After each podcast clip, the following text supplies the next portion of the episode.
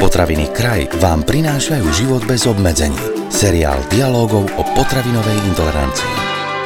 Intoleranciou na niektorú z potravín trpí až 60% populácie. Tento problém sa týka aj čoraz širšej skupiny Slovákov. Aj keď nejde o priame ohrozenie života, dokáže nám ho poriadne skomplikovať. Čo intolerancie spôsobuje a dá sa vôbec ich vzniku zabrániť? Prezradí doktor Vladislav Abafi zo súkromného zdravotníckého centra Hippokrates, ktorý je odborným garantom projektu Život bez obmedzení, ktoré vám prináša sieť moderných slovenských potravín kraji. Pripomeňme poslucháčom na úvod, čo je intolerancia. Intolerancia alebo neznášanlivosť znamená, že určitú potravinu, ktorú konzumujeme, náš organizmus zle znáša alebo zle toleruje a jej spracovanie, e, pri jej spracovaní vytvára proti tejto potravine protilátky. Kedy si možno toľko intolerancií nebolo, ako je tomu dnes, alebo sa o nich nevedelo, poznáme dôvod vzniku potravinovej intolerancie? No presný dôvod vzniku potravinovej intolerancie nepoznáme ale domnievame sa, že je to spôsobené tým, že sa nám zmenili potraviny. Ono v podstate máme dve možnosti. Buď sa zmenili potraviny, alebo sa zmenil náš imunitný systém. A nám sa dá, že sa skôr zmenili potraviny, lebo na zmenu imunitného systému potrebujeme troška dlhší čas. Dá sa len na základe tohto usúdiť možno aj to, že ktoré etnikum alebo ktorá národnosť je na potravinové intolerancie najnáchylnejšia? Nejde tu o národnosti, ono je to dané e, vývojom jednotlivých e, častí sveta. Isté v e, častiach sveta, kde nebolo mlieko potrebné do výživy zaraďovať, tak je častejší výskyt intolerancie na, mleč, na laktózu a na mliečnú bielkovinu, ako to vidíme v Číne, ako to vidíme v Afrike. Tam, kde sa to mlieko vyžadovalo zaraďovať do jedálnička kvôli e, jeho výživovej hodnote, tam je tá intolerancia menšia. Dnes je pravdou aj to, že pod mnohé diagnózy a choroby sa podpisuje práve stres. Môže stres prispievať k vzniku intolerancií? E, určite stresová reakcia, či už e, vedomá, nevedomá, prispieva k oslabeniu organizmu, prispieva k reakcii organizmu a tá reakcia organizmu na stres môže nakoniec vyústiť aj do intolerancie, čiže dá by sa povedať, že súčasťou toho multifaktoriálneho pôsobenia je aj stres. My sme spomínali, že zmenila sa kvalita potravín a práve to môže prispievať k vzniku intolerancií. Môžu byť teda intolerancie zapríčinené aj používaním pesticídov, herbicídov, ďalších umelých hnojív a potom následne emulgátorov alebo konzervantov, ktoré sa používajú v potravinárskom priemysle? Určite áno. Myslím, že dnes sa na tom e, dosť e, intenzívne e, skúma táto otázka. V potravinách pri ozej detailnom rozbore nachádzame nejaké zbytky tých pesticídov, herbicidov a podobne, ale určite sa tam nachádzajú aj ďalšie látky, ktoré sa už v priebehu spracovania toho tej potraviny konkrétne dodávajú do tej potraviny, či už stabilizátory, či už farbiva, ochucovadla, antioxidanty a podobne. No a v neposlednom rade je otázka uskladnenia potravín a otázka ich prípravy, teplnej úpravy a tak ďalej. Čiže určite toto všetko, keď e, dáme e, do nejakej rovnice a spočítame, tak je to to, čo nám tú potravinu mení. Pri vysvetľovaní nárastu potravinových alergií existuje dominantná teória s názvom hygienická hypotéza. Táto teória uvádza, že nedostatočné vystavenie sa infekčným faktorom zvyšuje náchylnosť na alergické ochorenia a na alergické reakcie. Môže to isté platiť aj pre intolerancie, že ak sa dajme tomu niečomu umelo stránime, skôr si vypestujeme intoleranciu? Hygienická hypotéza e, má svoje opodstatnenie, určite vychádza z toho, že tých alergií za 50 rokov pribudlo 6 až 10 násobne podľa rôznych autorov, ale výskyt tých alergií je ozaj alarmujúci a s tým samozrejme v poslednej dobe nie iba alergie, ale aj intolerancia na rôzne potraviny. Či je to rovnaký princíp?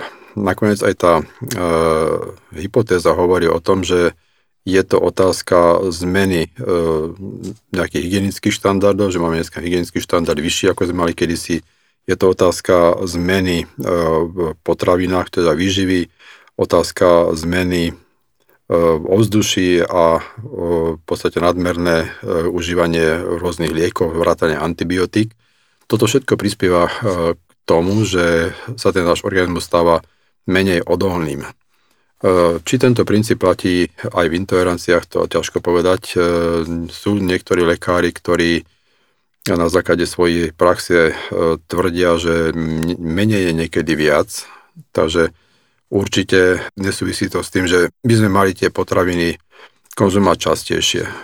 Tá intolerancia skôr je zapričená tým, čo tá potravina obsahuje.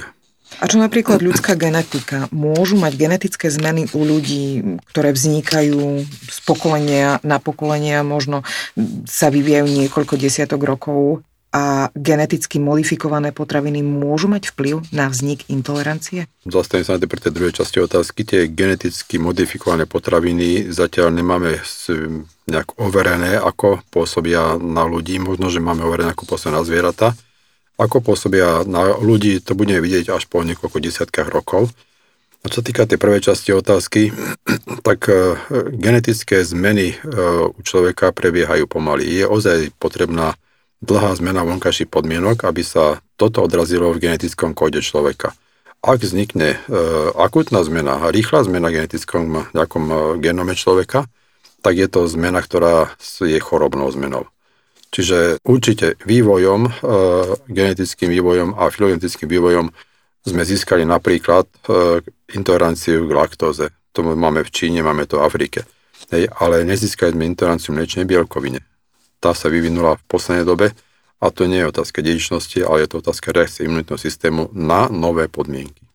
Pri tej dedičnosti ale ostaňme. Môže byť intolerancia dedičná, teda sa bude dediť z matky na dieťa alebo z otca na dieťa? a môžeme predpokladať, či bude na základe toho počet ľudí s intoleranciou narastať? Toto je dobre položená otázka. E, určite e, bude nám narastať e, počet intolerancií, pokiaľ s nebudeme nič robiť. Pokiaľ sa nevrátime k priemyselnému spracovaniu potravín, k spôsobu a nezistíme, kde tam robíme chybu. V čom v podstate robíme chybu, že sa nám tie intolerancie takto vo veľkej miere vyskytujú. Či to je otázka genetiky, či sa nám to premietne do genetického ako genómu alebo do budúcnosti. Uh, sú niektoré intolerancie, ako som povedal, laktózová je histaminová intolerancia, ktoré sú aj geneticky podmienené určite, ale nedá sa to povedať o intolerancii k takým základným uh, živinám, ako sú uh, bielkoviny, tuky a cukry poslednej dobe sa nám vyvíja hm, napríklad intolerancia fruktózy alebo hm, nejaké zlé spracovanie fruktózy. A zase je to otázka, že tomu človeku chýbajú nejaké enzymy a tvorba tých enzymov je daná geneticky. Hej? Čiže súvisí genetika s intoleranciou, ale intolerancia nepodmienuje genetické zmeny, skôr opačne. Povedzme si niečo aj ku kumulovaniu intolerancií. Ak už máme intoleranciu na nejakú potravinu, existuje u nás vyššie riziko, dajme tomu, multipotravinovej intolerancie?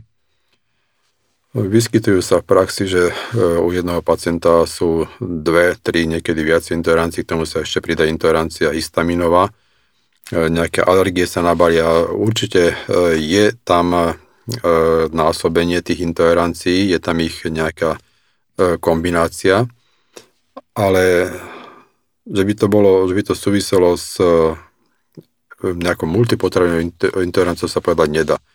E, vždy, asi sa budeme musieť vrátiť, e, vrátiť tomu, čo vlastne spôsobuje intolerancie. Ak sa nám podarí zistiť, čo to spôsobuje, či to sú tie e, cudzie látky, či to je spôsob spracovania potraviny, či to je zmena v našom imunitnom systéme, budeme potom vedieť viacej povedať o tom, ako tie e, intolerancie potlačiť, eventuálne zastaviť. Do akej miery zohráva pri vzniku intolerancie vek človeka? Môže intoleranciu získať aj senior? Dneska vidíme náraz intolerancií práve v tom eh, období medzi 20 až 35-40 rokmi. To je tá najväčšia skupina eh, pacientov s intoleranciami. Druhá skupina, eh, troška menej početná, je medzi 40-60 rokmi, ale už sú, vyskytujú sa aj intolerancie u pacientov, ktorí majú viac ako 60 rokov, aj keď je pravda, že neprebiehajú takým dramatickým spôsobom, skôr sú to ľahšie zmeny nejaké, ktoré u tých už väčšinou polymorbidných pacientov sa ľahko prehliadnú. Úplne na záver si povedzme, či vôbec existuje nejaký spôsob alebo rada, ako sa stravovať, aby sme sa k intolerancii vôbec nedopracovali. Je niečo také? Ako sa vyhnúť intolerancii jednoducho e, neexistuje.